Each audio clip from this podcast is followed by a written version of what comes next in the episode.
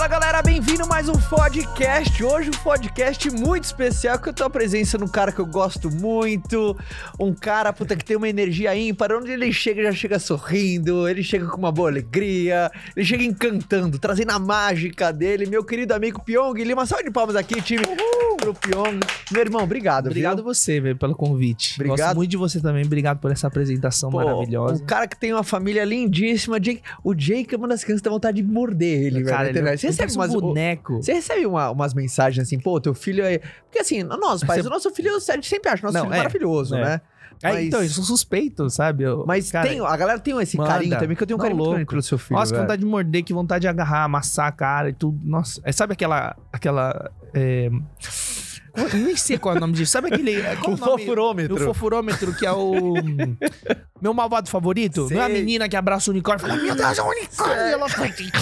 Dá vontade, né? Quando você vê um cachorrinho. É é a emoção que gera. Quando você vê um cachorrinho fofinho, quando você vê um, um bebezinho e tal. É esse, esse negócio, cara. Mas muita gente manda. Ó, o Pyong, puta. É, você já era muito conhecido na internet. Eu, eu vou fazer a edificação desse cara. Esse cara começou na internet, foi um dos pioneiros, né? De grandes canais atrás. no YouTube. Inclusive, é, Você inclusive- começou quando no YouTube, cara? Comecei, ó, em 2013. Ah, Aí foi meu primeiro empreendimento. você- um canal exclusivo dedicado à mágica. você Não, não, não, não. Humor, Não entretenimento, fazia sketch, fazia mágica, fazia várias coisas. Era de Ah, tá. entretenimento geral. Tá. E aí fiquei seis meses, a gente chegou a 40 mil inscritos. Na- hoje seria tipo chegar a 400 mil inscritos em seis, Sei. seis meses. Mas na época tava muito, porque não tinha ninguém. E aí é, não tava alinhado a equipe. Os cinco que tava junto fundou o canal, mano, des- destruímos assim. Acabou o canal. E aí ali que eu afundei no processo depressivo, que era a minha única esperança. De business, de De- de negócio, de, vida. diversão. É, Aham. porque, porque assim, eu, eu já te contei minha história. Já, claro. Mano, foi o caos. Mas o caos do caos, entendeu? Uhum. Tipo, e comecei do fundo do poço. Nome sujo, dívida de seis dígitos, fudido. Perdi pai, mãe, os cacete. Então, resumindo. Aí, quando surgiu essa esperança de, puta, vou fazer algo que eu amo, que me dá tesão, porque era uma coisa que ficava na minha cabeça martelando. Cara, eu tenho que fazer algo que eu amo, velho. Eu, eu- eu odeio acordar todos os dias. Eu tenho raiva da minha vida. Aí eu falei, vou fazer algo que eu amo todo dia. Vou fazer algo que eu amo da minha vida pra acordar todo dia com tesão. Vou fazer... E ficava martelando durante anos, na minha Aí, adolescência. aí você teve essa expectativa de algo que não se concretizou e, veio a frustração. E, cara, Pau, aquela foi, porrada. Foi, foi uma porrada quando, tipo, beleza, seis meses no lixo, tava trabalhando com minha avó, nada, tipo assim, eu amava ficar com a minha, não, eu tava na mercearia, depois saí pra trabalhar com minha avó de 70 e poucos anos e dependia de mesada dela. Eu tava com 20 e poucos anos e dependia de mesada da minha avó de 70 e pouco. E eu ajudava, é porque assim, ela me remunerava porque eu, eu carregava o peso, as sacolonas de roupa e, levava ela de lá pra cá. Então, cara, 20 e poucos anos na cara. Eu, faculdade é, que eu não ia seguir, que eu não gostava. Me formei pra dar o diploma de presente pra Tava minha família. conflito existencial bravo. Não, acordar, ficava olhando pro teto três horas, assim, foi, foi tenso a época. Aí eu perdi a esperança. Aí o canal morre, beleza. Foda-se, tipo, acabou, beleza. Vou ter essa vida, vida medíocre, miserável. Nasci pobre, vou morrer pobre. Minha avó logo morre, tô fudido, não dei nada pra ela. Que eu, eu sempre tive esse sentimento, né?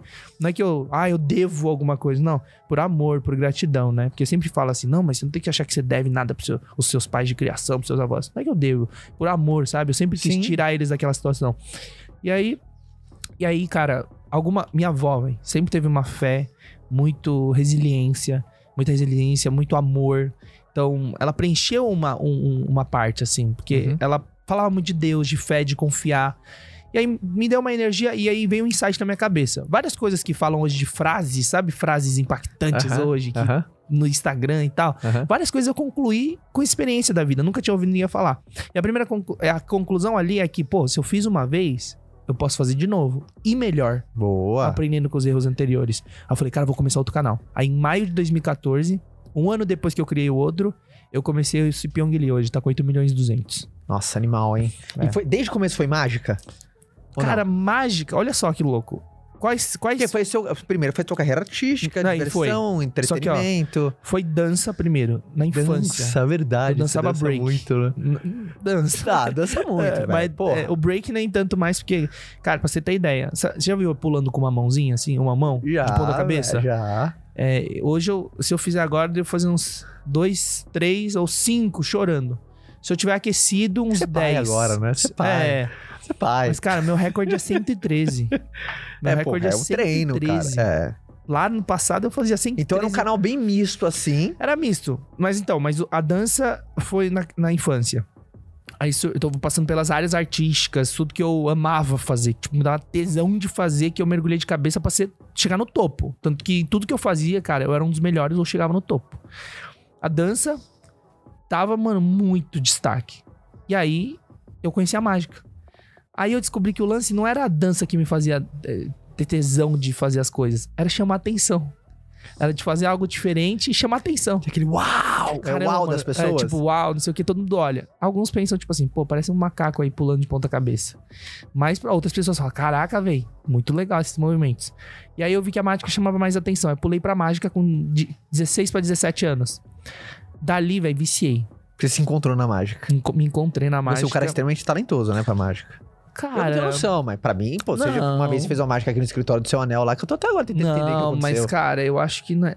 Cara, é muito louco. Depois a gente pode falar de talento, mas eu acho que tudo é treinável. Não, eu Tu- tenho, tudo- mas eu acho que eu tava falando, que nem eu tava falando com o Joel, Não. quando você se esforça dentro de uma zona de talento, Ah. sabe, zona de talento é aquela, qual que é a sua zona, porque talento é, é algo que você faz melhor do que a maioria, sem muito esforço.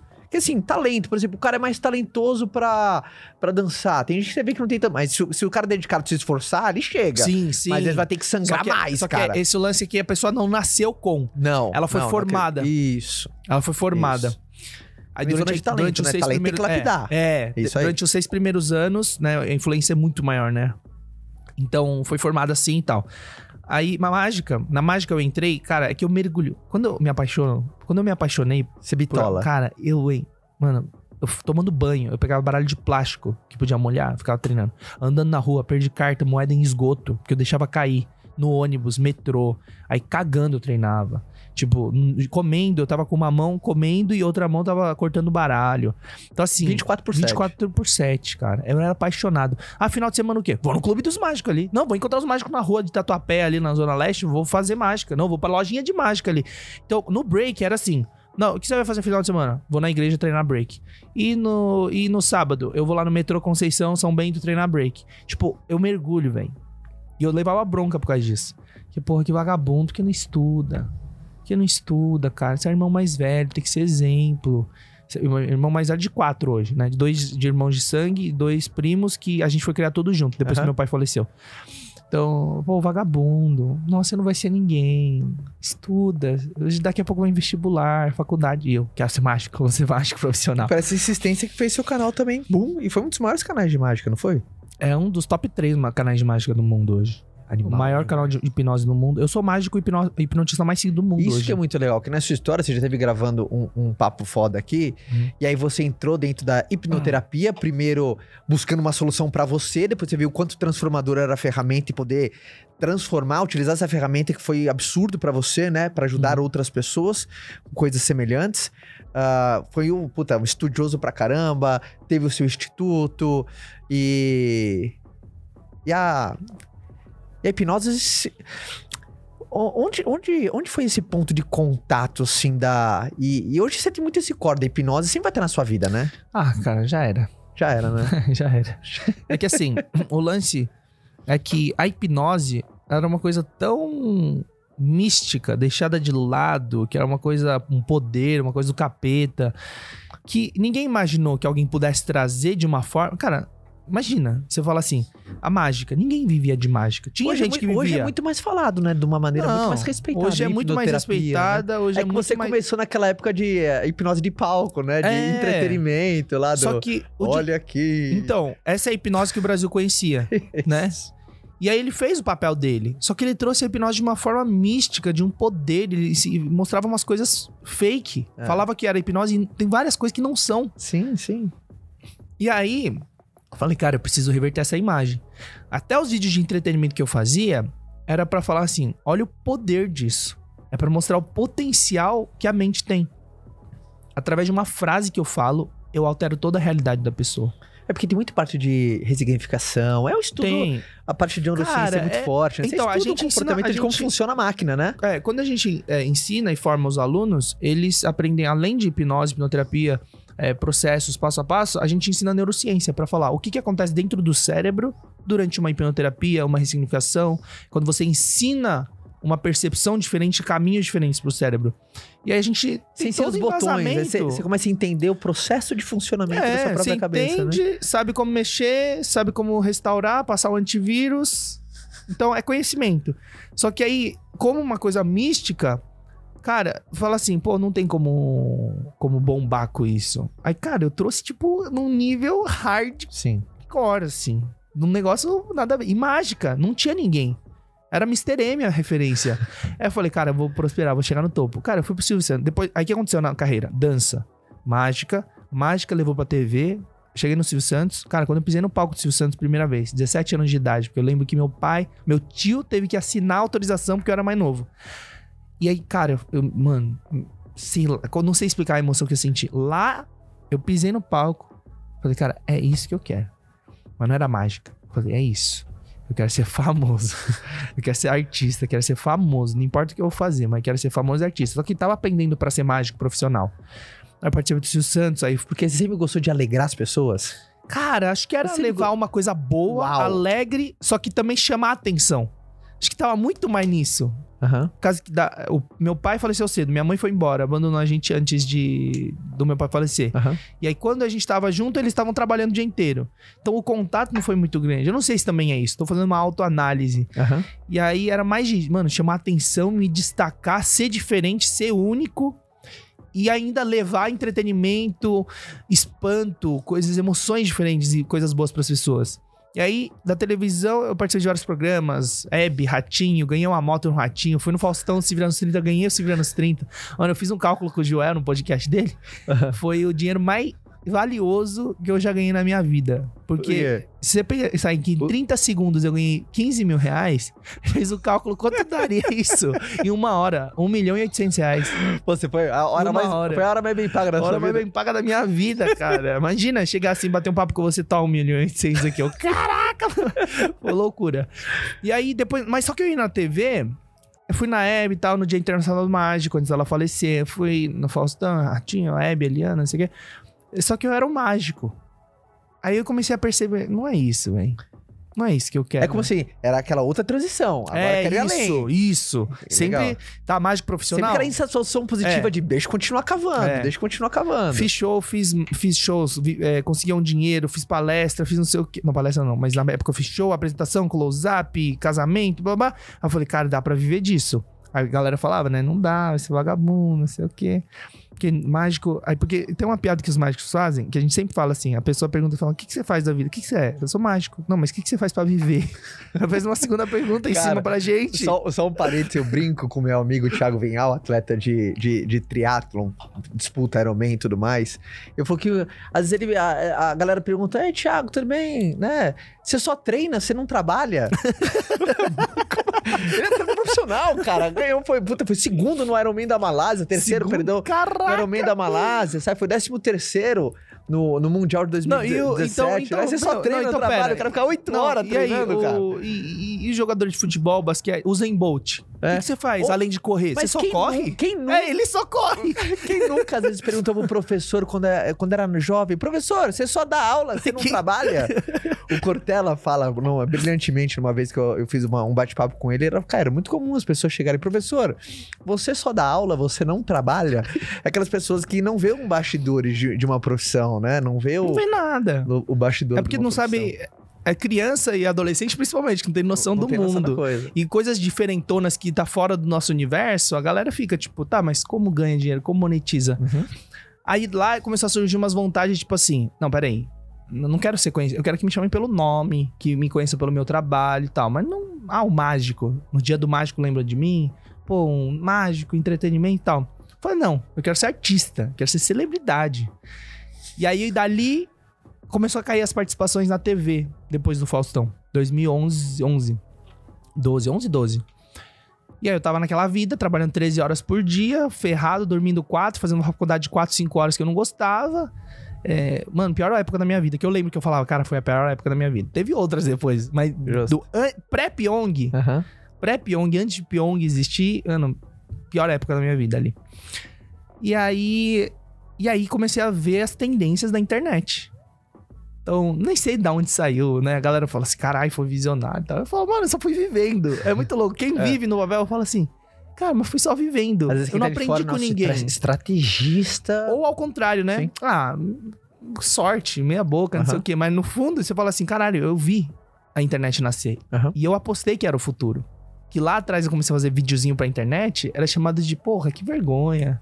Passando vergonha na internet, fazendo videozinho. Que vagabundo. Pô, mágica, vagabundância, vagabundo. Aí, E ano passado foi comprovado que estar na internet, ter um perfil no Instagram, deixou de ser algo exclusivo de quem tem algum tipo de canal e é, é algo de sobrevivência. é, O Sebrae fez um estudo, ó, puta, eu acho que 70% das empresas na pandemia usaram as mídias sociais para ponto de contato com seus clientes, né? Então, aí lá atrás eu comecei a ver a internet crescendo.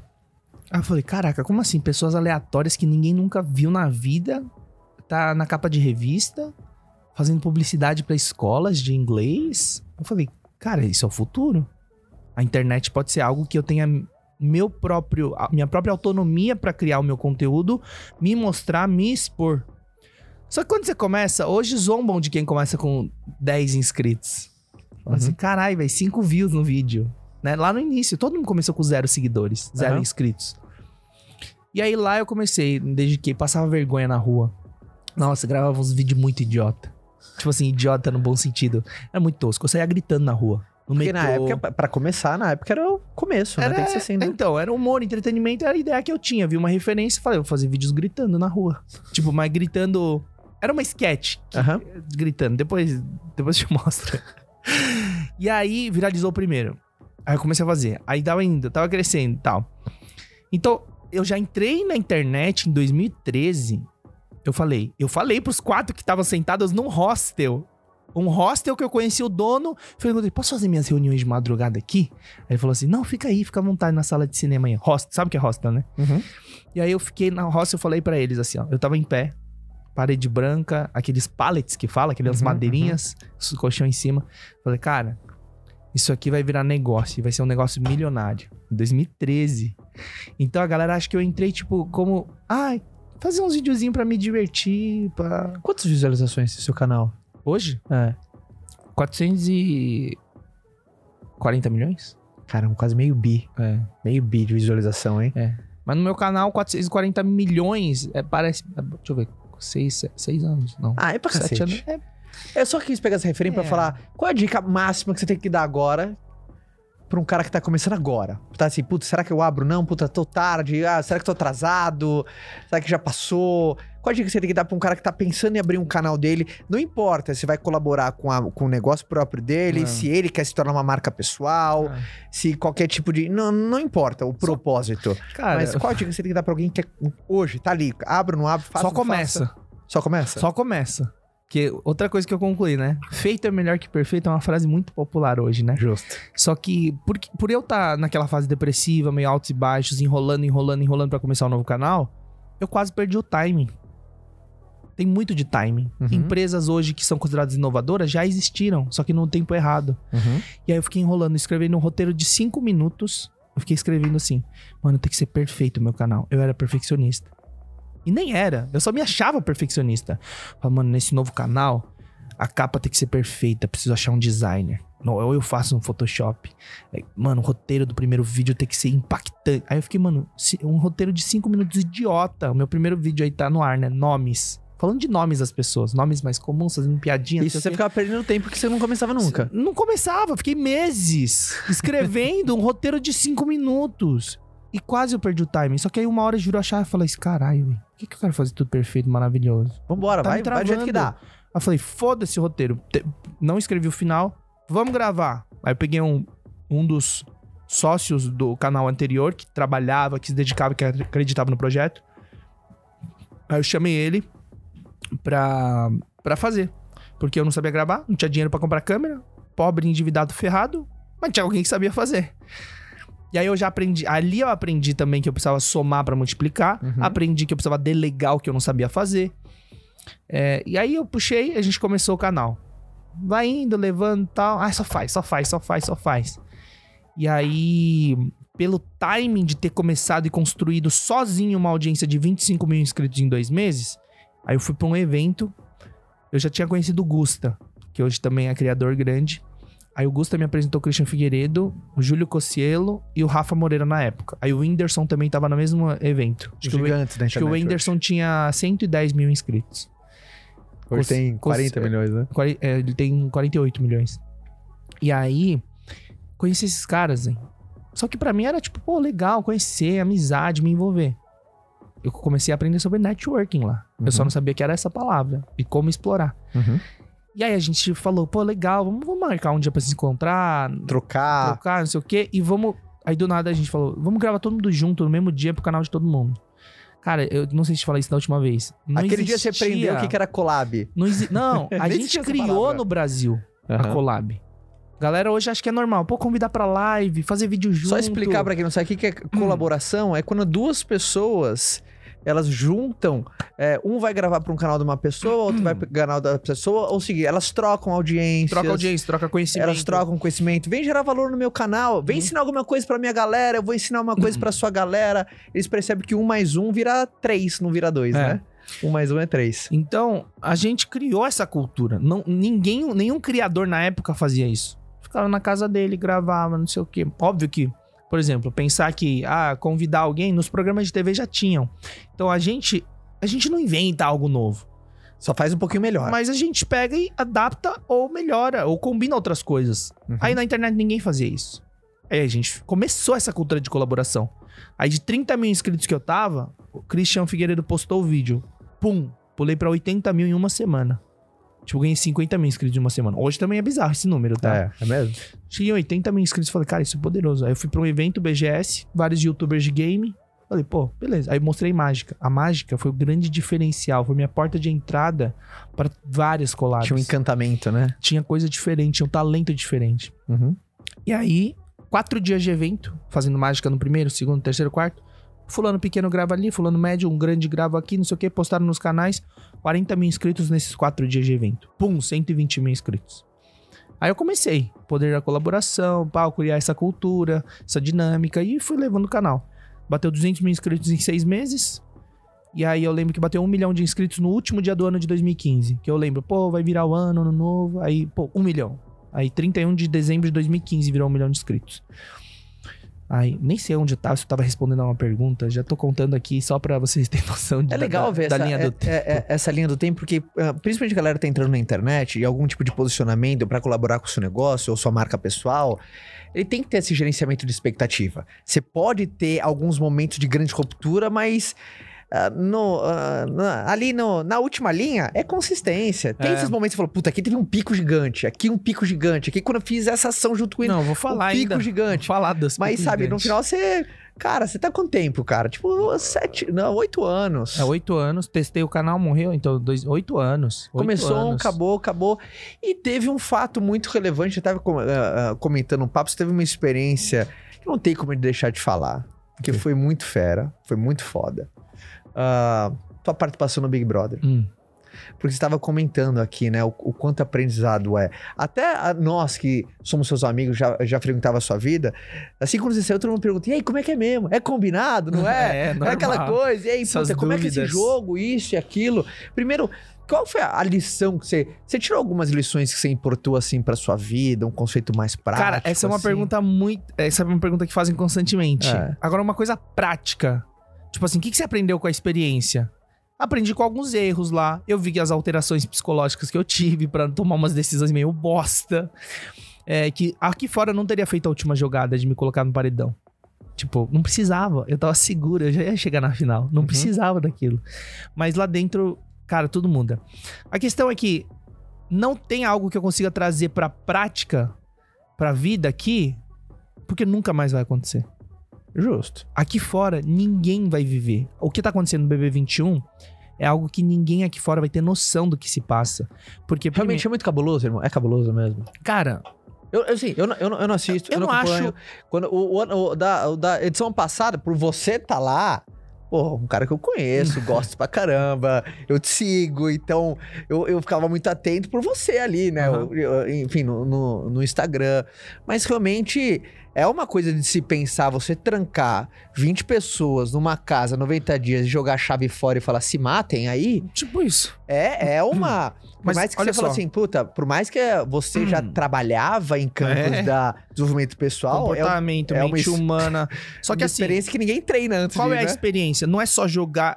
É assim, é jogar eles, isolar do mundo. Não tem contato com internet, notícias, família, é, nada do mundo externo. Não, Nenhum ser humano. você, Então- grávido, velho. Então, foi foda, velho. Então, imagina. Então, eu, eu fui bem até. Aí, quando no pré-confinamento do hotel, eles já cortam... é, Relógio não tem nada. Eles cortam o relógio, cortam TV, tiram o interfone. Você não tem contato com mais ninguém. Aí começa o treinamento, pré-treinamento pra entrar. A partir do momento que sai do quarto do hotel, é vendado. E eu só abro e tiro a venda quando eles podem entrar na casa e fecham a porta. Então eu não sei o caminho que eu fiz pra entrar na casa. Então a experiência é muito bizarra. Mas o, o- lance maior aqui, a- qual é a experiência? Qual que é o jogo? Eu achei um jogo foda, interessante. É um experimento social muito louco. Aí você vê o resultado ano passado, todas essas edições de Big Brother, que deu uma morrida, aí, aí voltou um pouquinho no 18, aí morreu no 19, voltou no 20 com tudo, agora o 21 tá, começou agora. Mas são pessoas estranhas, de valores, princípios de criação e cultura diferentes, convivendo. Um grupo, você é, você é obrigado a escolher entre um grupo e outro quem vai comer melhor, quem vai comer na xepa, quem vai comer mal, quem vai comer coisa que não gosta, fígado, rabada, vai faltar comida, o café da manhã é só biscoito de água e sal, aí falta biscoito. Por isso que as tretas lá dentro parece E cara besta. com fome não pensa, não, né, cara? Não, não só com fome. Dormindo mal. Depois da festa, dormiu. Você pode dormir o dia inteiro? Você pode. Agora, do na- eh, dormiu na festa, no dia seguinte tem prova, você tem que dar de pé. Então você tá competindo por um milhão e meio, competindo pra não sair terça-feira, tá gerando relacionamento com as pessoas, você não tem mais nada de referência no mundo externo, aí come mal na xepa, aí briga, aí quem não te escolheu pro VIP vira inimigo, aí forma grupos lá dentro, aí tem fofoca, aí gritaria, estresse, pressão. Cara, é uma junção de fatores Vira uma creche de adultos. é isso, virar uma creche de adultos. que a galera vai se alterando. Cada semana que passa, e por não ter relógio, você não saber, cara, e não ter nenhum entretenimento. E não deixar ela entrar nem com livro. A gente ia levar livro e geralmente eles trocam os livros. Então você tem tipo 20 livros pra ler durante a edição inteira. Eles vetaram no hotel. A gente levou pro hotel. Falaram assim, cara, não vai ter livro nessa edição. Tiraram tudo da gente. Falaram, vamos conviver. E aí, depois de uma semana, todo, a percepção que eu tive real, sem exagerar, parece que a gente tava preso há um mês lá. No primeiro dia falou, cara, parece que a gente tá há muitos dias aqui. Passou o segundo, passou uma semana, a gente achava que tava um mês lá dentro. Aí começam as alterações, porque aquilo vira sua realidade. Só aquilo existe, nada mais existe.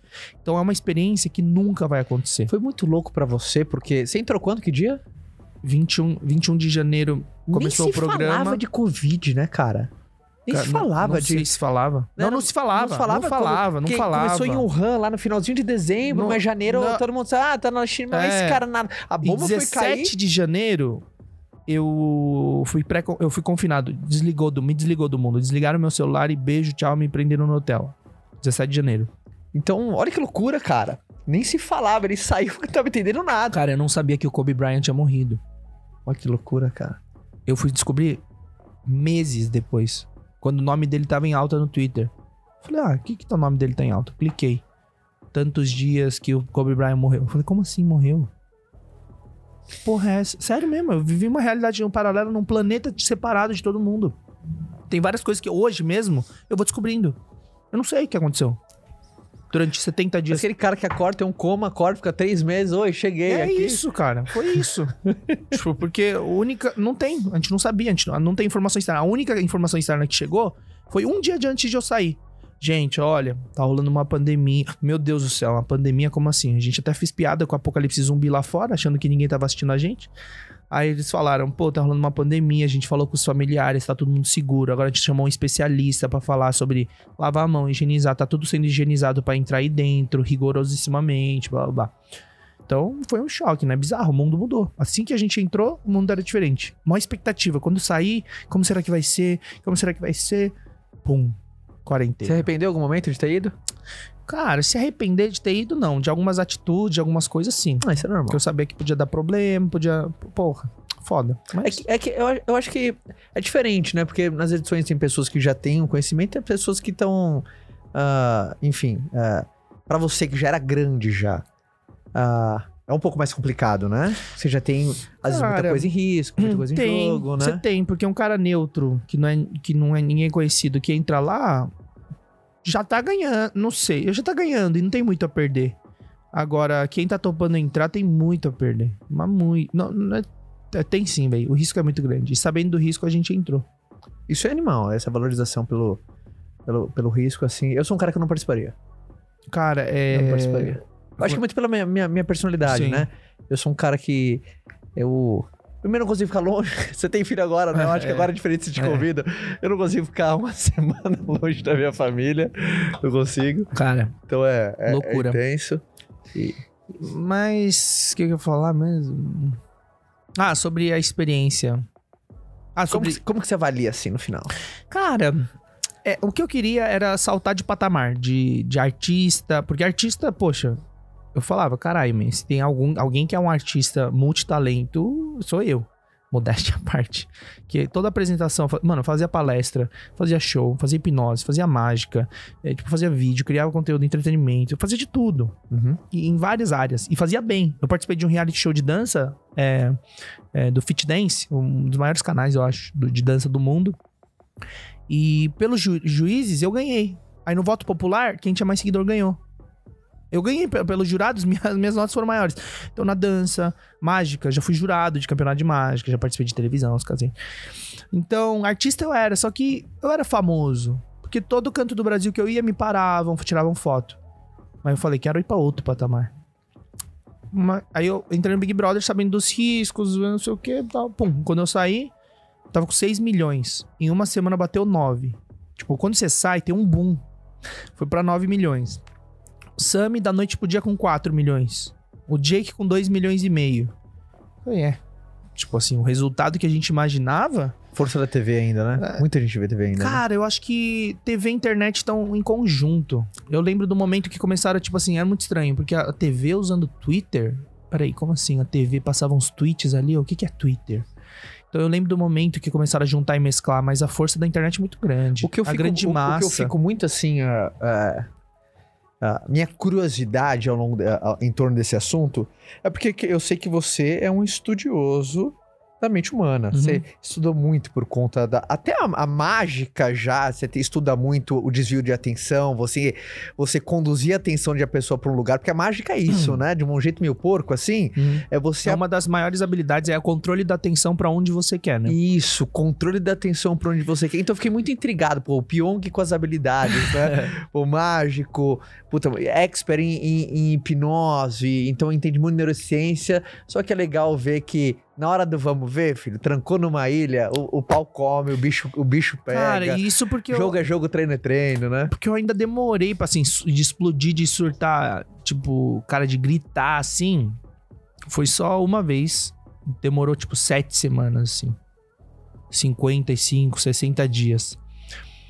E aquela coisa que todo ser humano tem o seu limite, né? tem, cara. lá- e outra lá coisa, a assim, galera né? acha que. É, isso, é- isso é um. Até, óbvio, você vai ser mais julgado que os outros justamente porque você trabalha, estuda isso. Só que a galera acha que você vira um super-humano, tipo, perfeito. Você tem a ferramenta, você é um cara perfeito, fodão e nunca vai errar. Não é assim. Outra coisa, psicólogo. Você acha que psicólogo não precisa de terapia? A gente vê agora, né? Que psicólogo que precisa de ter mais de terapia do que qualquer outro. É verdade. Então, e médico? né? Não Isso- precisa ir no, no médico? Porra, todo, todo profissional, independente do que com que É trabalha, verdade. você precisa. É verdade. Então, não é porque eu trabalho com mente e tal que você é perfeito. Eu falo, não sou super humano. Tem dias bons, tem dias ruins, tem dia que eu surto. Só que eu sei controlar melhor. Eu tenho bem menos do que as Seu pessoas. termostatus aquece numa temperatura maior, né? É, só É, que... Tem gente que ficaria com febre com 36, você fica com febre ainda, só que 38,5, né? É. E, e sabe uma das coisas que eu acho que você pode ajudar muito a galera aqui? Como você lida? Porque antes disso, acho que antes da sua participação na TV, desde, desde a internet, como você é um cara que lida com com crítica, assim? Você lida como, assim, com crítica? Porque por, Cara, mais, por mais que você já tava calejado, porque, pô, cara, seu canal é gigante. É. Não, eu tava Então- calejado. Já, Então, então você já entrou, já não, não é uma pessoa comum que, uau, cara, nunca vi isso, né? já entrei calejado e, cara, é... E foi, foi gradativo. 2014, 2013, quando eu comecei... Quando as pessoas começaram, quando essa nova geração surgiu de influenciadores, de youtubers, não sei o quê, eu vi a maioria passando pela mesma coisa. era muito louco, porque a gente só vive numa bolha. Tipo, eu só, eu só vou no trabalho, lido com as pessoas, lido com minha família, com meus amigos. Essa é a vida de todos. Cada um viver. Aí, quando você se abre, se expõe pra internet, você tá aberto a julgamento. Aí começava, tipo, postava o vídeo, 10 segundos do post, um dislike, um, seu filho da puta. Cara, e eu respondia. Tipo Assim, vai tomar no seu cu, seu filho da puta, você é um merda. Tipo, porque no início a gente não sabe, a gente não tá acostumado. Aí vem hater. Aí você descobre que todo mundo tem hater na internet. Que você tá exposto, você tem hater. É, é sério, velho. Jesus É? tinha hater, saca? Tem hater até hoje. Então Aham. você não agrada todo mundo. Aham. E, e- e ainda mais porque eu era o cara que fazia, tipo, só entretenimento, não falava de tema, mas era só humor e tal. Você não fazia nada picante, não falava Nada, nada picante, na- né? tudo politicamente correto, não falava palavrão. Quando o outro falava palavrão, censurava. Sempre foi um conteúdo leve, só pra. E mesmo assim você já e você tem o direito que... de não conseguir. Aham. Mas, mano, era assim, postou um minuto, tipo, filho da puta, japonês desgraçado, você é um merda. Tipo, caraca, velho. Aí eu respondia, mano, tinha ódio. Tomando seu cu, aquela sua mãe do caralho. Que mano, isso? Aí comecei a adaptar. Falei, cara. Aí eu vi uns comentários assim: o que, que você. O público educa você às vezes. Poxa, Pyong, a gente faz comentários tão legais você não responde, mas os caras que comentam ódio, você faz questão de responder. Eu falei, é mesmo, né? eu falei, caraca, velho, tanta gente que ama, tantos comentários positivos, mil comentários positivos e dez negativos. Por que, que eu respondo os negativos? Aí comecei a me educar. Falei, caralho, não, mano, não vou responder, não vou responder, não vou responder. Aí meio que fui calejando e tal, não sei o quê. Aí você vai amadurecendo. Eu era adolescente, pré-adolescente. Não, não era adolescente, mas era imaturo ainda. Começa a amadurecer, começa a crescer, começa a ver as situações, ver que os outros passam, blá blá. Aí você começa a compreender, depois de estudar um pouco da mente, comportamento, personalidade, blá blá. Fala assim, cara, meu sentimento hoje é de dó, de pena dessas pessoas. Porque a pessoa só reflete aquilo que ela tem dentro, né? Ela quer Ela reflete o que ela tem dentro, ela é uma pessoa frustrada, porque ela. Cara, imagina. Você tem. Isso é o que eu tô falando, eu falo bastante, até constantemente. Você tem 24 horas da sua vida. Igual o Obama, igual o presidente de qualquer país, igual a, pessoa que tá na esquina agora nessa rua, você, eu, todo mundo tem 24 horas. E você se predispõe, mano, você faz questão de gastar teu tempo, que é a única coisa que não tem volta, que você não compra, pra ficar destilando ódio, xingando os outros, cancelando os outros. Aí eu falo, caraca, velho, a vida dessa pessoa tem que ser muito merda. Tipo, porque. E outra coisa. E as pessoas têm uma necessidade de serem aceitas. É quando a galera na internet vai lá e solta. é, e julgando, xingando, fala assim, nossa, que filho da puta. Aí tem like nos comentários e gente respondendo, nossa, é isso mesmo. A pessoa fala, caralho, porra, vou fazer mais. Fui aceito. Aham. As pessoas se sentem do grupo, tipo, militância da lacrosfera. Tem gente exagerada e tem gente que comenta e tem. Cara, sei lá, eu acho assim. é, que é. Na minha realidade, na minha cabeça, às vezes faz sentido pra pessoa. Investir meu tempo e energia em algo que eu poderia estar adquirindo conhecimento, é, gerando valor, é, assistindo série na Netflix, entretenimento, brincando com meu filho e, tipo, ir pra internet pra ficar assim, fazendo questão de estar Mano, esse cara, eu odeio esse cara, eu sigo esse cara. A pessoa segue. Você, vê- você entra no perfil da pessoa que comentou, fala alguma bosta, te segue. Cara, pra mim não faz sentido. Eu não sei, não sei pra você, Caio, mas pra mim não faz sentido. Não É, entra na minha tem- cabeça. Tem, é, tem, tem algumas coisas, né? A pessoa que te segue, mas de uma, de uma certa maneira te condena, na verdade, assim, todo excesso demonstra uma falta, é uma regra. Todo excesso demonstra uma falta. Quando a gente tem um excesso de alguma coisa, se a gente começar a descascar aquela coisa, voltar pra trás, um pleonasmo agora vou dizer, voltar pra trás, a gente vai encontrar uma falta. Então, você matou essa charada, né? Teu excesso por, é o que fosse, por busca de reconhecimento era porque você não teve muito lá atrás, É. você não queria aquele, puta, porque eu senti essa falta, e aí você foi encontrando o seu caminho e você encontrou o teu equilíbrio. E quando essa pessoa, tem uma pessoa que te segue, mas constantemente te condena, no fundo, ela tem uma falta de ajuda, ela quer chamar uma atenção, é um grito de socorro, É, sem cara. demonstração de fraqueza. Não, é por isso que. E, e eu vejo muito nesse sentido, assim, não, mas é sabe? assim. É por isso que eu, é por isso que é um sentimento hoje mais de dó. Eu tenho muita empatia. As pessoas brincam, Caio, você não tem, você não tem, você não tem hater. Eu falo assim, cara, eu, eu preciso de mais. Os poucos que eu tinha viraram amigos, mas porque todo, cara que vai me bater, eu vou tentar, eu vou abraçar. Eu tenho essa. Porque eu Acho sei que, é isso, no é fundo, devolver, cara, é devolver tem que- com carinho, devolver com amor, devolver com a- aquilo que a pessoa não espera, que a pessoa tem É, porque, expectativa. porque eu não- eu não levo pro lado pessoal, assim, nada, assim, sabe? Eu acho que não é lado Cara, pessoal, tem dia que eu tô assim. irritado que eu levo. Aí eu É, a respondo, gente- eu a respondo a gente alguns. é gente, né? A gente então, é gente. a- tem dia que eu respondo. Tipo, ontem eu respondi alguns. Sabe por quê? Porque a gente nunca pode levar pro lado pessoal. É diferente, às vezes, quando você toma uma negativa de alguém que convive com você. De alguém que É, tá lá, cara, que é mora isso. com você, que isso com você. Por exemplo, quando você toma, às vezes, uma condenação de uma pessoa que convive com você, você fala assim, opa, pera lá. Essa pessoa me conhece. Isso, faz Essa sentido. pessoa ela, ela sabe como eu tô. Aí eu falo assim, deixa eu parar pra analisar, porque às vezes eu posso estar fazendo alguma coisa merda É. que eu não tô percebendo. Agora, quando uma pessoa, tipo, ela não convive. Nunca te Que viu. é, ela fazia, Não sei que sabe, ela da, sabe que não eu sou sabe da legal tua pra caramba. história, da sua trajetória. É, eu nem julgo, nem julgo. Então, é. Não tem como. Tem muito disso. Eu, eu passo esse filtro. O filtro que eu faço quando alguém manda qualquer espinhada, eu faço, puxa, essa pessoa não convive comigo. Então é, é injusto. é, seria injusto se eu condenasse. Seria injusta a condenação, né? É porque você viu isso numa escala, você foi pra, Ah. pra massa, né? Nossa, você vai ver, não- você vai ver que é bizarro, cara.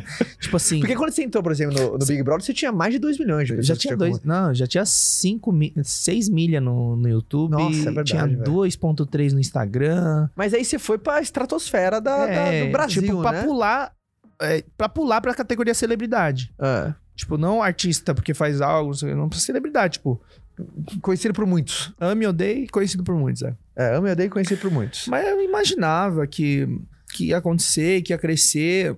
No começo, quando eu saí, acho que o mais impactante foi. Mas você ficou com essa pulga na hora que você recebeu o convite, assim, vou, não vou, vou, não vou, vou, não vou, vou, não Ah, eu vou. fiquei, né? Principalmente porque eu falei, cara, vou conversar com a Sami, porque, puta merda, olha o, o BO, né? É. Porque ela vai ficar sozinha pra. Aí tinha o ponto extra da, da gravidez, né? É, então eu- aí a gente conversou, ponderou e tal. Aí, beleza, no fim a gente decidiu, sabendo dos riscos e tal. Não foi o melhor aproveitamento. É foda, porque o Big Brother é uma coisa que de uma vez só. é, Não vai vai acontecer de novo. Aí aprendi com um erro, jogaria de novo, não sei, outro reality.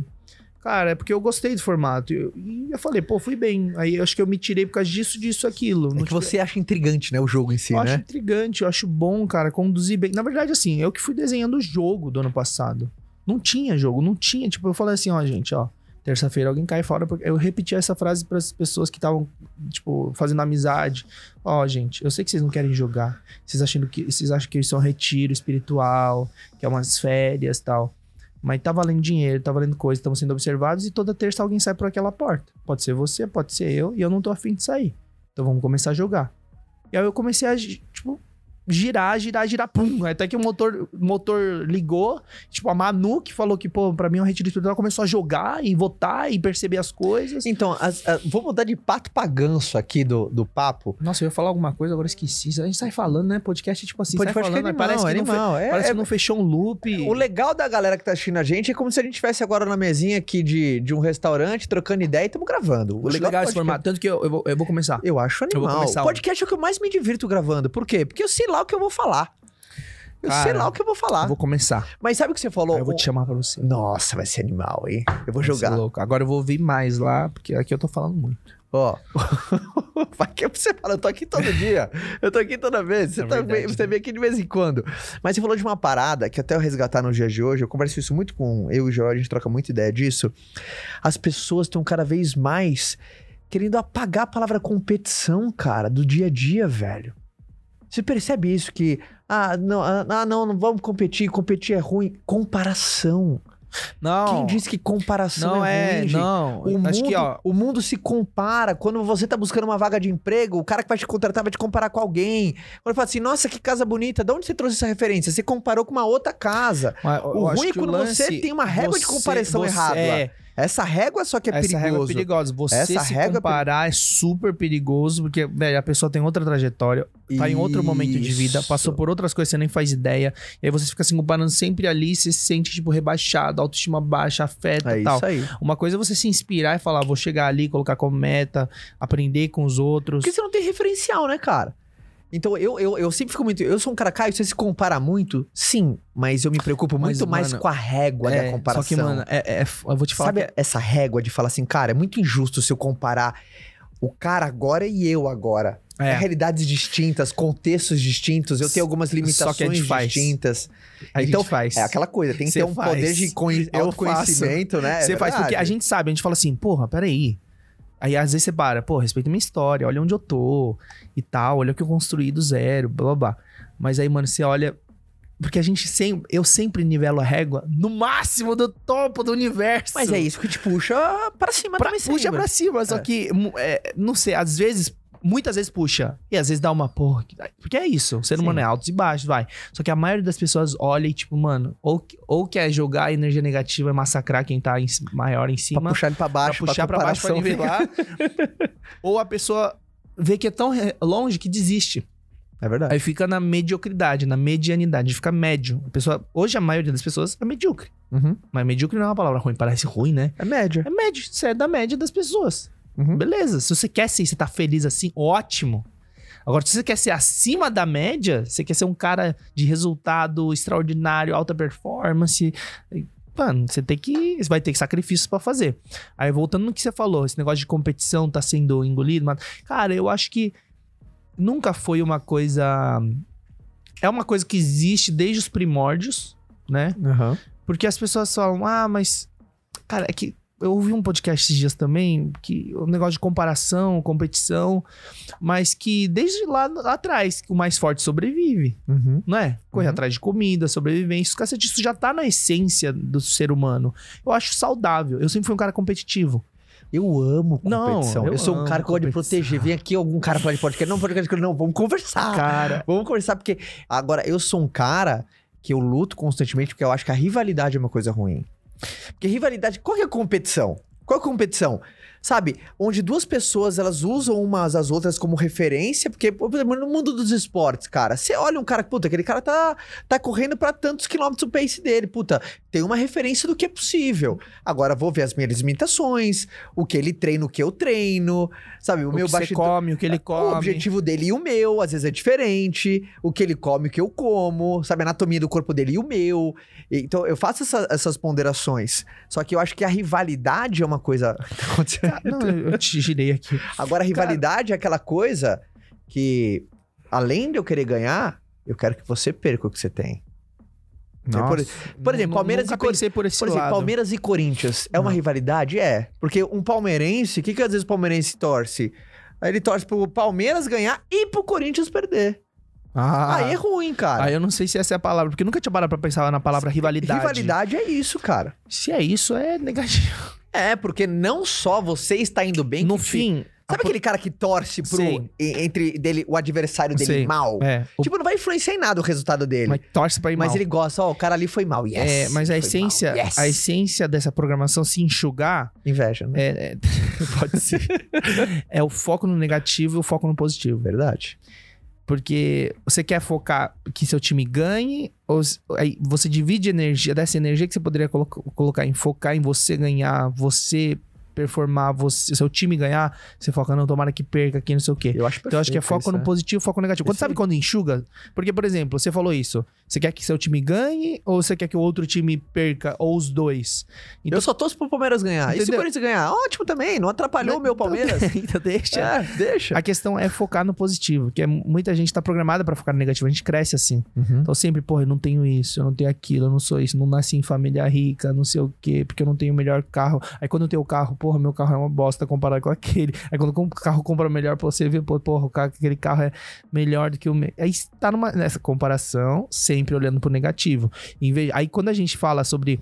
Tem muitos estudos sobre gratidão e tal. É que gratidão virou. virou não sei, Paladinha da virou, moda. virou piada por causa, sei lá, por causa do coaching Aham. falar muito disso. É, mas é, a gratidão, o exercitar gratidão, é comprovadamente traz resultados positivos pra pessoa. Porque a pessoa esquece de agradecer que acordou viva. Você perde a sensibilidade do que é importante. do que é importante. 100 mil pessoas morreram ontem. Todo dia morre 110 mil pessoas. Agora tá morrendo. Hoje, hoje vai morrer até o final do dia 110 mil pessoas. Você não agradece que você acordou. De estar vivo. E saber que de estar vivo é uma oportunidade de você testar algo novo, ou de conquistar algo, ou de viver, ou de aproveitar a sua família. E aí você, você fala, pô, se você já tem pai e mãe, você tá na frente de muitos. Se você tem dois braços, você tá na frente de muitos. Tem duas pernas, tá na frente de muitos. Se você enxerga, você já. Mano, se ninguém. Mano, você não para pra agradecer. Você não para. E foi o que me trouxe até aqui. Que se eu ficasse assim, porra, não tive pai e mãe. Eu, eu demorei pra contar minha história na internet. Eu prometi contar, gente, quando bater 100 mil inscritos, vou fazer Draw My Life e contar minha história. Cara, bateu 100 mil assim rápido. Eu falei, porra, peraí. É que eu ficava desconfortável de contar minha história porque uh, das pessoas verem com dó, sabe? Tipo, eu falo, pô, não quero que as pessoas tenham dó de mim. Nunca me fiz vítima. Porque, ah, meu pai, minha mãe, comecei a trabalhar cedo, não tenho dinheiro, meu nome é sujo. Eu nunca me fiz de vítima. Mas não sei por quê. Ninguém instalou isso. É muito louco isso. Porque eu teria que avaliar e teria que ter um registro das memórias, lembranças para eu falar. Por que, que eu sou assim? Será que porque eu fui eu vi um desenho? Por causa de anime? Por causa de anime. Cara, os minhas melhores, os valores e princípios não, mas os valores e programações positivas que eu tenho instalado hoje muito forte em mim, foi mais de um anime que eu assisti. One Piece. Anime é o que, que é um anime? Anime, desenho japonês. Ah, Tipo Naruto, Dragon Ball, Sei, sei, tudo, é, peguei. tudo é anime. Ah, Pokémon é anime. peguei. É, mas assim, tem uns tão fodas lá. A obra mais valiosa do Japão é o One Piece. E o One Piece, velho, é um protagonista, puta história profunda com personagens, com a motivação dele de chegar no topo do mundo, de ser tipo o rei dos piratas. São piratas. Mas é uma- é- é- não é pirata naquele. Percepção sei, que a gente tem, mas é o rei dos piratas. O moleque nasceu numa, numa vilinha, num bairro mequetrefe, não sei o quê. Falou assim: eu quero ser o rei dos piratas, eu vou ser o rei dos piratas. Por causa de algo que aconteceu no passado, não sei o quê. Aí o cara começa uma jornada aventura. A fidelidade, proteger os amigos, construir uma família no meio do caminho, de nunca, de persistir, de que vai errar, vai dar merda, mas você vai lutar, se esforçar pra conquistar, chegar no topo, metas ousadas, sempre confiante, vai cair, pro- bu- buscar mentores. Mano, do caralho. Se você assistir, você vai achar foda. Você começa a descompilar. Se eu pegar e assistir de novo falando, pô, o que, que eu aprendi? Mano, dá uma. Eu vou ficar anos falando sobre só esse tema, falar sobre o que eu aprendi com Naruto, o que eu aprendi com One Piece, o que eu aprendi com Death Note, o que eu aprendi. Mano, tem lição pra cacete, é profundo demais. E é isso que você mudou pra contar a sua história, começar a enxergar a sua história não como papel, mas é aquele papel da superação. Hoje você tem orgulho da sua história, Ah, não tem? tenho orgulho, tenho orgulho. Mas é que assim, quando as pessoas vêm e falam, caralho, meu Deus do céu, ele passou por tudo isso aqui. Eu vivi dentro. Aham. Então eu não consigo sentir um impacto tão grande. Mas quando a pessoa ouve e assiste, por isso que eu não queria contar antes, porque eu não queria crescer e as pessoas falassem, nossa, coitadinho, nossa, que dó. Não. Cara, 2014 eu prometi contar. Falei, gente, desculpa, quando eu bater 200 mil eu conto. Aí um mês bateu 200 mil. Falei, gente, vamos esperar os 500 mil? Aí eu posto Draw My Life, minha história de vida. 500 mil. Não... Gente, quando bateu um milhão. Aí fui empurrando, empurrando. Eu fui postar em dezembro de 2018 no Natal. 2018 que eu divulguei minha história. Nunca tinha falado pra ninguém. Mais pessoas se conectaram, né? Mais pessoas se conectaram. Porque eu falei, Por que, pô, que você demorou tanto? Ah, demorei porque, cara, eu não queria que as pessoas me vissem. Ai, tá contando a história pra você Mas muita gente tem de- isso, né? Muita gente tem, fazer de tem vergonha da sua própria história, né? O quê? Vergonha? É, muita gente tem vergonha da sua própria história. Cara, né? não é. Não é, ve- não é vergonha, Não. eu digo é, é, é- é medo de sentir algo que ele não gostaria, assim, pena, né? Tem medo e não quer se fazer. é, Tem muito disso mesmo. Cara, e na verdade, aquela história fala assim, cara, você tem noção quantas, quantas pessoas você vai salvar com essa história, cara? Então. Sua história vai inspirar tanta gente. É o contrário, né? Mas, é, mas aí a gente tava falando disso, voltou, não sei o quê. A gratidão. A gente tava nesse papo. De esquecer de agradecer as pequenas coisas. E É. você tá sempre programado pra reclamar negativo, reclamar negativo. Essas pessoas, velho. E que se. Mas pior ainda a programação é quem se faz de vítima. Eu não desmereço, é, porque tem gente que confunde os assuntos. Eu não desmereço quem teve uma história dura, que não teve tais é, benefícios na vida. Ou, ou eu também não acredito a falar de meritocracia. Eu acredito que qualquer ser humano no planeta consegue chegar onde ele quer. Agora, falar que ele começou no mesmo ponto de partida é uma Não. grande mentira. É bullshit. Sabe, sabe- sabe uma frase que eu odeio no Brasil? Quando eu faço que eu odeio, é assim, eu entendo o que quer dizer, Você- mas você- é. Ah, vamos lá, galera, estamos no mesmo barco. Imagina. Não, velho. tá- tá- Aquele cara tá num no- cruzeiro. Estamos no mesmo, mesmo mar. oceano, mesmo mar. Mas cada um o cara numa tá num cruzeiro ali. aí, o cara tá numa cara. lancha ali. E tem outro cara Eu comecei com uma a- cano- eu- canoa furada. É, e outro tem gente que tá só com o Nadando. boia. Tem gente que tá nadando, né? Isso aí, aí é isso. essa foi uma comparação. Isso é uma, Uma analogia boa. uma analogia boa, cara. É, é isso. Não estamos no mesmo barco e tal, não sei o quê. Agora, eu, eu entendo quando se refere, por exemplo, gente, é, o, é, o- Eu tava falando pra você, né, do Luciano Hang, quando cheguei aqui. Aham. Respeito, admiro pra.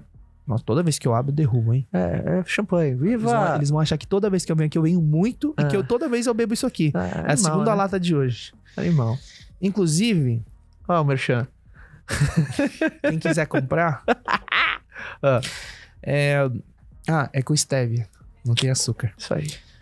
O...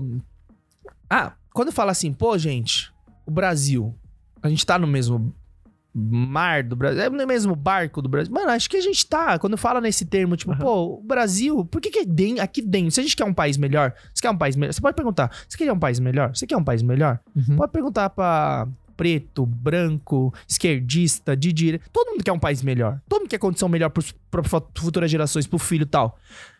Mas as atitudes dessas pessoas não, não refletem essa resposta. Sabe, sabe? Porque não tá aqui juntando e somando força pra transformar o Brasil numa superpotência que tem potencial. Mas estão dividindo energia, focando, é briga, é discussão, é porque é político, porque é fulano, porque é fulano. Então, é, acho que isso, isso é negativo, assim, pra pra todos que moram no mesmo país, que a gente tá nesse mesmo barco. Mas pode ser mar, né? A gente tá no. Brasil, no mesmo mar, tem uns ali com um navio, não. Embarcações diferentes. Mas que eu acho que um podia puxar o outro, um podia ajudar o outro, joga a boia pro outro, sabe? Tipo, conserta o barco pro outro, convida pra entrar no seu. E aí, essa é a soma de energia. Que eu Isso acho que é isso. E outra coisa, eu, né, eu, eu acho. Isso é óbvio pra mim, por causa da minha percepção, da minha realidade. A galera. é, tem muita gente hoje que mete o pau no governo. Não tô defendendo o governo, tô falando de política. Agora, cara, o governo, ele não gera. Detalhes, ah, corrupção, os caras. Mas o governo ele não vai resolver os problemas do Brasil. Não resolve. Eles não geram empregos. Quem gera emprego é empresário. O Luciano Hang tava falando, mano, gerou vi- 20 mil empregos, não cortou ninguém na pandemia. Pagou 800 milhões de salário em 2020 e pagou 1 bilhão e 300 milhões em impostos pro governo usar e bancar as coisas. Quem paga imposto, quem paga mais imposto são os grandes empresários. Eles pagam imposto para vocês, povo, usufruírem desse dinheiro. Vo- E aí, fora isso, ele tá alimentando 20 mil famílias. Saca? Então, o que vai mudar essa galera que empreende, que é empresário. E tem muita gente que tem ódio de empresário. Que fulano. Nossa, esses dias. Por que, que não divide? Fulano. Elon Musk, por que não divide esse dinheiro pro mundo todo? Por que, que não divide pra todo mundo um pouquinho? Não, e só um detalhe também, levantando essa bola, e às vezes é, é legal a galera não ter essa percepção que você precisa ser um grande empresário para ter uma grande contribuição. Mais de 70% dos empregos formais no Brasil são criados pelo pequeno e microempreendedor. Mas esse é o lance. Né? Só que assim, é o- Ou seja, eh, todo, é todo- empreendedor- Todo, todo mundo ajuda, né? Você- você- o empreendedor é o grande motor social, né? O grande criador de emprego. Agora, você tem um benefício. Quanto maior você for, mais ajuda, mais ajuda você vai você vai mais ter, né? ajuda, só que quanto mais valor gera, mais pessoas você tá ajudando, mais você é recompensado. É. Entende? Aham. Pelo valor que você gera pra sociedade.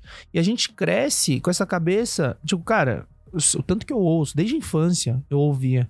Cara, empresário é tudo safado, lucra em cima dos outros, blá blá blá blá. Cara, tudo que você tá usando hoje é feito por empreendedor, microempreendedor, empresário, gente que quis criar alguma coisa, que gerar valor pra ele, pros outros. É aquela crença limitante do, do generalismo, né? Então, cara, é, ó. tem, Aí- tem muito patrão safado? Tem. tem. Tem, Tem muito funcionário? Tem. Tem. Agora falar que todo. Mas tem gente boa? Tem. Tem. Tem gente que faz de, de forma justa? Tem. tem. Tem. gente que faz correto? Tem. Tem. Agora, se a maioria é aqui ali, não sei. Nunca fiz pesquisa, nunca fizeram pesquisa e nunca vão É saber porque motor muita gente. social, realmente. Cara, você que é mas- empreendedor e está ouvindo o podcast. Cara, parabéns, porque você é um ah, motor pro Brasil. Parabéns, que, mano. Ainda mais no Brasil, que é um país, cara. É, é- é- ele é muito. Não é tão fértil pro empreendedor. Não, né? não é. contrário, né? Ele é. Eu, eu acho os empresários Nossa, brasileiros muito mais pica Corajoso. do que empresários nos Estados Unidos. É não desmerecendo eles lá. Mas é. Mas aqui, tanto que um monte de gente vem pra cá, desiste e fala: ah, não, o Brasil é muito burocrático, imposto pra cacete, não sei o quê. Então, cara, eu acho os empresários e empreendedores brasileiros heróis, sim. Eu acho heróis e não adianta xingar, reclamar do governo, os cacete, papá. É, É que- aquela. Eu também. Não eu, vai eu mudar gosto muito nada. de fazer também esse, esse chamado que a gente pode cobrar. quando você cobra do outro aquilo que falta em você, é uma falta de congruência. Né? Porque você não pode cobrar do outro a ausência que impera dentro de você. Então é aquela coisa, né? O mundo pode fazer tudo por você, menos a nossa parte. Quando a nossa parte é bem feita, em tese, um Brasil é o composto de várias partes que estão sendo feitas ou não feitas. Eu faço a minha parte, mas o outro não faz a parte dele. Se tem mais gente não fazendo a parte dele, o país tá ruim. Se tem mais gente fazendo a, a parte de cada um, o país tá bom. Então eu também, eu também gosto dessa analogia, cara. Eu gosto de. Vamos fazer primeiro a nossa parte. É, a gente bem. preocupar com a nossa parte. o, a o- Cara, é que parece que Ah, por que, que você tá falando do Luciano Hang, velho? Que eu lembrei da frase que ele coloca no uniforme dele. E acho que todos os funcionários usam. Que o Brasil que nós queremos só depende de nós. Cara, ele carrega essa frase no peito, que eu acho que é verdade, saca? Depende de nós, do coletivo, do conjunto, de um pequeno empreendedor, empresário fazer isso, de um colaborador, tipo assim, fazer parte dele, de trabalhar. Faz isso uma empresa ou, ou faz o país girar. Cada um no seu papel. Não dá pra todo mundo ser empresário e empreendedor, não dá pra todo mundo só ser empregado, não dá pra todo mundo ser político ou ter cargo público, não dá. Então, a gente tem, é um conjunto que vai cada um fazendo, seu, fazendo sua função, fazendo sua parte e conectando para que aconteça o Brasil. Para que o Brasil continue crescendo, sobrevivendo ou, é, ou prosperando. Você Então- sempre tem uma palavra, quando entra no ano, você sempre tem um foco assim principal? Tem algum foco assim, por exemplo, que você dá no ano ou não? Por exemplo, esse é o ano da minha. Você tem algum foco pra 2021? Cara, esse Desvendar ano... a mente desse, desse cara. Cara, não tem uma coisa específica, mas eu tô, como eu falei pra você, eu, é, eu tô encerrando alguns ciclos e agora eu tô no momento de avaliar e decidir. Então, Uhum. janeiro pra mim foi o mês de avaliação e agora fevereiro é, provavelmente é o mês de todas as decisões importantes que vão nortear a minha vida durante alguns anos. Não sei se é poucos, muitos anos. Então agora, eu tô, agora é tomada de decisão. Então eu tô começando um novo ciclo. E o objetivo é ir pro próximo patamar. Só que é o próximo patamar agora como empreendedor, como empresário. Porque assim, eu tenho a meta de ser bilionário. Top. eu quero ser bilionário. Eu coloquei. Olha que louco, eu coloquei essa meta em 2016 Você coloca essa meta por conta do impacto, né? Que eu sei, né? por causa, por causa do impacto. Só que, olha que louco. É, eu coloquei essa meta quando eu, quando eu ainda era um alienado, um babaca. Não é babaca, mas era um bobão. Bobão, não conhecia ninguém, não conhecia nada, não conhecia empresários, não conhecia. Tipo, fazia vídeo pra internet, pro YouTube e fazia algumas coisas. Mas eu li um livro. Falei, cara, eu ainda tô com o nome sujo. Quando eu, quando eu li. não fui eu que sujei, mas minha família, pra sobrevivência, sujou o meu e do meu irmão. Aí eu limpei em 2017, em janeiro. Quando começou a. Porque entrou um volume de dinheiro muito grande em 2016. Só que eu falei, cara, não vou, não vou limpar meu nome. Não vou, não vou, não vou. Aí dois- eu comecei a sentir necessidade de, pô, vou ajustar, velho. Melhor ajustar. Mesmo que não foi eu, tá bom. Faz certinho, meu irmão, eu, tá. Só que em 2016, eu, eu, por acaso, cara, esse livro mudou minha vida. Qual foi? Bilionários, do Ricardo Jeromel. Sei. Cara, é, e, e foi por acaso. Eu tava indo pra uma palestra fora de São Paulo, voltando assim, Congonhas. Não, indo pra um lugar, Congonhas, andando. Aí um livro em pé ali, Bilionários. Falei, que isso? Cheguei perto, eu li o que eles têm de comum além dos zeros antes da vírgula. Aí eu leio atrás, o que, que os bilionários têm em comum, bababá. Falei, ah, eu, nunca, eu não leio, velho. Eu compro e não leio, eu compro e não leio. Falei, ah, vou ler. Cara, devorei esse livro, porque comecei a conhecer histórias de pessoas que 60% dos bilionários na época eram 1.645 bilionários no mundo e 60% deles tinham saído do zero das dívidas ou empréstimo, cheque especial, não sei o quê. Falei, caralho, velho. Então eu tô com o nome sujo, tô fudido. Aí a única conclusão que tirei do livro é: Eu posso. eu posso. Se um monte de gente fez, se alguém já fez, eu também posso. Aí eu falei, Comparação! então, comparação.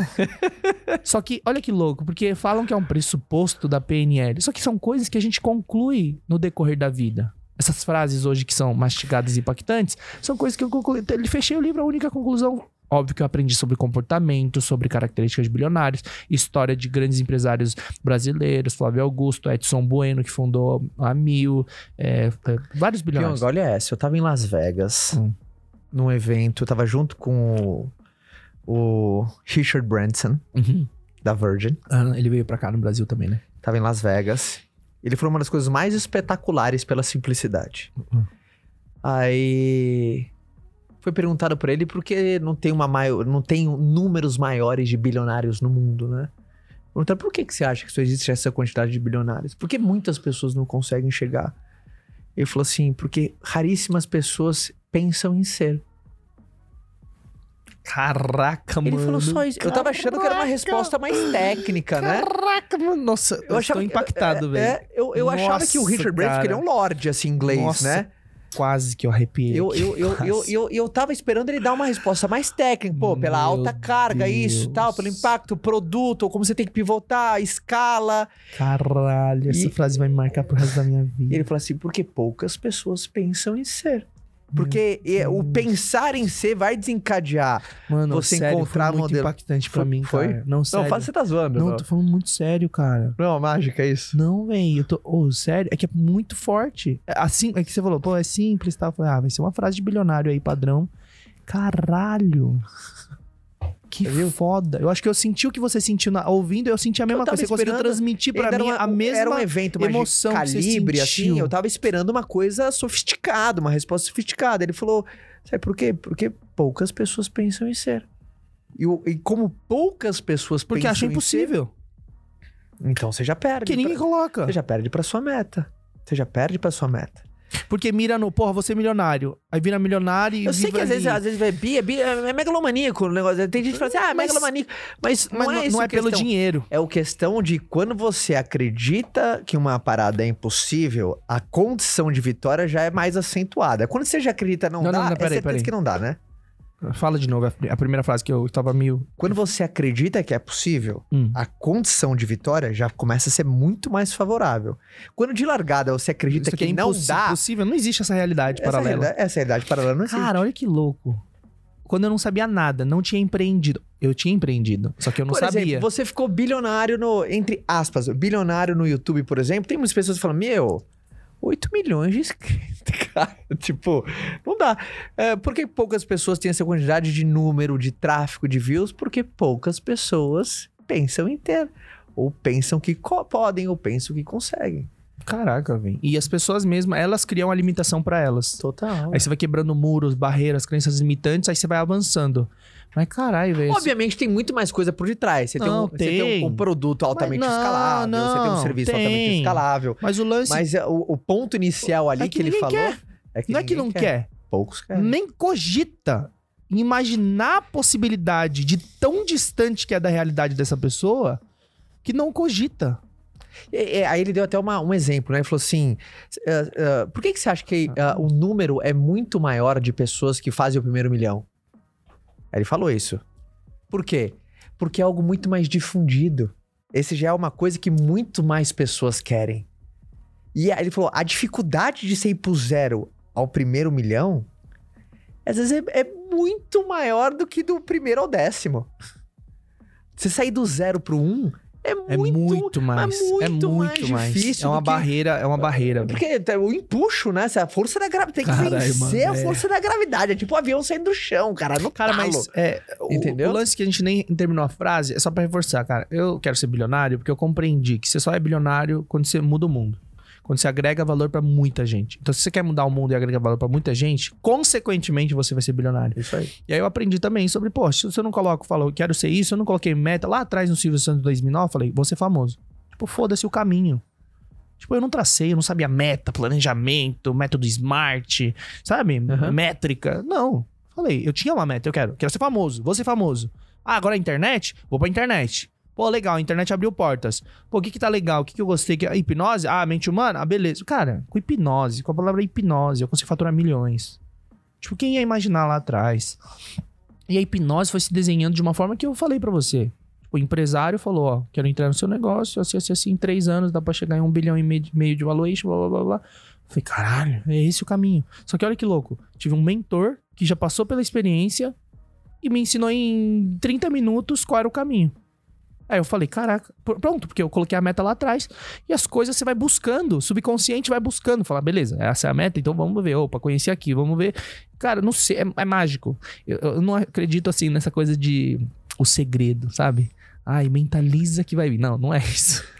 Mas eu me preparei, eu me capacito, eu vou atrás, eu corro, quero fazer network, quero conhecer. Tô nos eventos de empreendedorismo, inclusive conheci meus mentores, tipo assim, beleza, eu vi, as- eu vi o livro, fechei. Vou na internet procurar esses nomes. Pum. Palestra. Carai, mano, que foda. Palestra. Ah, legal. Pra você ter ideia, empreendedorismo é uma palavra que entrou na minha vida depois dos meus 22 anos. Ninguém nunca me falou disso. Pra mim era assim, a regra na minha cabeça era: nasceu pobre, morre pobre. Aí eu falava, cara, eu nunca vou ter um carro. O carro custa 30 mil, vou começar a ganhar no salário mínimo 600 reais. Na época era 600. Falei, deixa eu ver. Eu nunca vou ter um carro, é isso. Nasci pobre, vou morrer pobre. Era esse meu comportamento, pensamento que eu herdei da minha família. Que ralou pra cacete e não conseguiu sair. Tinha carro? Tinha carro, mas endividado. Sempre reclamando, finanças, comportamento negativo, crença limitante. E aí, que eu tô falando isso? Ah, e aí eu falei, pô, vi as palestras, eu falei assim, cara, cadê esses empresários? Empreendedores, evento de empreendedorismo, blá blá blá. Aí eu fui em um, É. Aí eu fui- corri atrás. Igual no YouTube, eu queria ser influenciador grande, eu sabia onde eles estavam e fui pro evento, eu repeti a fórmula. É repetir a fórmula. Eu falei, pô, vou, vou no, no evento de empreendedorismo. Pô, esse Christian Barbosa é da hora, né? Pô, vou abordar ele quando eu descer. Fui pro lado do palco, ele desceu, eu falei, ô Christian, tudo bem, cara? Sou peão. Cara, comecei assim, cutucando e tal. E o Christian Barbosa, aquele, né? Eu depois descobri que, mano, mais de centenas de pessoas abordam ele depois de uma palestra, blá blá. Então ele não dá muito, ele filtra muito bem. Aí, olha que louco. Então, por que, que o Christian Barbosa, ele me deu atenção? Eu era um Zé Ninguém, tinha audiência, mas era um Zé Ninguém que ele nunca tinha ouvido falar, nunca viu. E aí eu falei umas maluquices pra ele. Eu falei assim, cara, eu, eu, vou ser bilionário e tal. Ele achou bem maluco. Eu falei assim, ou ele, esse cara, ou esse cara é muito idiota, ou ele tem alguma coisa. Mas beleza, aí a, a esposa dele chegou perto falou assim: é, a gente vai embora, não sei o que. Olhou pra mim. Ah, falou: ai, meu filho é seu fã. Aí o Christian: ah, é? Tá, beleza. Aí o Christian não deu muita bola, saiu foi embora. Ah, eu falei: ah, mano, esse, o Christian, acho que muita gente aborda ele, não me deu bola e tal. Ah, deixa, produtividade eu vou procurar na internet depois. Cara, eu aprendi tudo com a internet. Hoje não tem desculpa, velho. Ah, Eu vejo essa galera da chata, hater, mili- militância lacrosfera, gente vítima, reclamando dos cacete nas redes sociais. Tem acesso à internet. Em vez de aproveitar a internet, que é onde eu, eu aprendi, puxei, suguei tudo pra chegar onde eu tô, galera, velho, prefere continuar fazendo as mesmas coisas, reclamando da vida. assim, ah, Você tem tatuagem? Não, velho, zero. Se você pudesse tatuar alguma coisa no seu corpo, o que, que seria? Alguma frase assim? Não, agora, corpo? no máximo, o nome do meu filho, tipo, que é. um- eu nunca cogitei em fazer tatuagem. Não, mas assim, eu digo assim, tem alguma coisa que te marca, assim, pra, ao ponto de você. Fez essa analogia com a tatuagem, mas tem algo que você, tipo, você leva com você, que você fala, puta, isso onde eu vou, eu levo comigo. Tem uma filosofia sua, Ah, cara. uma parada que toda hora, quando ah, ah, as coisas tomam, você se apega nela e fala, puta, eu me apoio Ah, a minha nessa- espiritualidade, cara. É? Jesus. Boa. Jesus e ponto. Porque na- nessa vida aqui a gente sabe tudo isso, mano, pra construir o que for. Nada disso aqui eu vou levar. Boa. Nada, nada, nem ninguém. Vou morrer, meu filho vai continuar aqui. Depois, quando acabar o mundo, vai todo mundo pro mesmo lugar. Espero. Vai torcer, né? Eu tocar e direcionar pra isso. ah, mas a questão é que. Então, sua fé. Imagina, é a fé. A fé que eu herdei, tipo, que eu conheci através da minha avó, meu avô, meus pais, meu tio, minha mãe adotiva, que é a minha tia, minha tia madrasta, que é minha mãe hoje. Cara, é fé, porque pra mim. E outra coisa, eu tinha muito medo, por exemplo, você perde o medo de algumas coisas. Ainda tenho uns medos. Aí eu vou quebrando aos poucos, mas eu tinha muito medo, tipo assim, meus avós vão morrer. Cara, eu não conseguia, velho. Eu ficava desesperado só de imaginar, tipo, mano, eles vão morrer, eu não sei como. Aí depois que eu comecei a se desenvolver espiritualidade, de realmente mergulhar um pouco nisso e, e perceber o sentido da vida, o direcionamento, o que vai ser do mundo, desencanei. Falei, pô, hum, tá vivo, ótimo, maravilhoso, obrigado Deus. Se morrer, obrigado Deus. propósito. Deus não sacaneia ninguém. É, velho. Pra mim é, é isso. Então, tipo assim, cara, é, tem ego, tem, velho. Pra desconstruir nosso ego é foda. Esse negócio de competição, de querer mais, de beleza. Aí tem essa coisa de amar as pessoas, ajudar as pessoas. Mano, no fim, é salvação individual. Então, eu não faço nada pelo meu filho, pela minha esposa, minha família, meus amigos, meu público. A salvação individual. Então, e vai acabar. Vai acabar. Não sei como vai ser, mas vai acabar tudo uma hora. E ninguém leva nada daqui. Então, uma coisa que eu falo, cara, cuida da espiritualidade, mesmo, não conseguindo, assim, admitindo aqui, cara, é muito complicado.